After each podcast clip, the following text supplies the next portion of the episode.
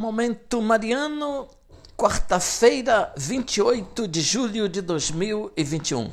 Querido irmão, querida irmã, é o seu programa Momento Mariano trazendo uma palavra de ânimo e de esperança para você nesta quarta-feira, 28 de julho de 2021.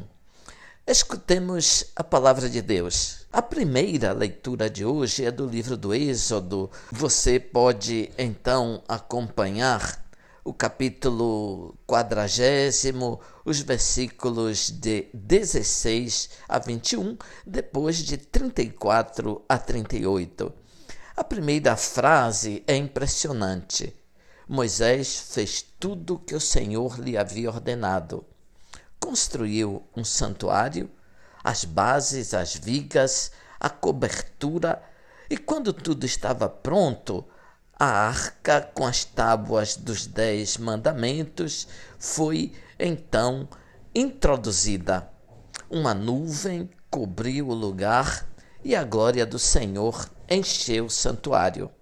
Moisés construiu uma habitação simples, móvel, para poder acompanhar a viagem do povo pelo deserto no caminho para a terra prometida. Significa, ouvinte, que Deus habita no meio do povo e pode guiá-lo pelo caminho. Quando Moisés entrava na tenda, diz o texto, a glória do Senhor cobria o santuário. Quando a nuvem se eleva de cima da tenda, o povo se levantava e empreendia a viagem. Caminhava de acordo com a presença do Senhor. De dia, diz o texto, uma nuvem, de noite aparecia o fogo. Eram sinais alternativos da presença de Deus. Tendo a certeza da presença do Senhor, os 40 anos não foram difíceis e os dias não eram infinitos. Os perigos eram evitados e o povo prosseguia o rumo para a meta, mesmo com as grandes dificuldades. Felizes os que encontram em vós sua força e caminharão com um ardor sempre mais crescente.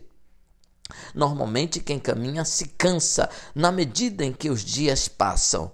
Mas quem percebe a presença de Deus, se o Senhor está assim tão próximo, então nós podemos caminhar com mais alegria e crescer em fervor e dinamismo. Quem vive às margens dos grandes rios, os habitantes do litoral, de todas as partes do mundo conhecem então a história contada por Jesus no Evangelho de hoje. Os pescadores vão pescar com um único objetivo: lançar as redes, pegar muitos peixes, trazê-los para a praia, recolher os bons e jogar fora os que não são comestíveis. É o ritmo normal: pescar, escolher e jogar fora. Jogar fora alguns peixes não é uma tristeza para os pescadores, faz parte do trabalho. Ruim é pescar e não pegar nada. Com essa parábola, o vinte Jesus sugere aos discípulos de abrir o coração ao máximo para recolher a quantidade maior possível de pessoas e depois a separação acontece no final. É preciso retirar do rio, do lago, do mar e dos abismos os irmãos e as irmãs que estão ali afogados.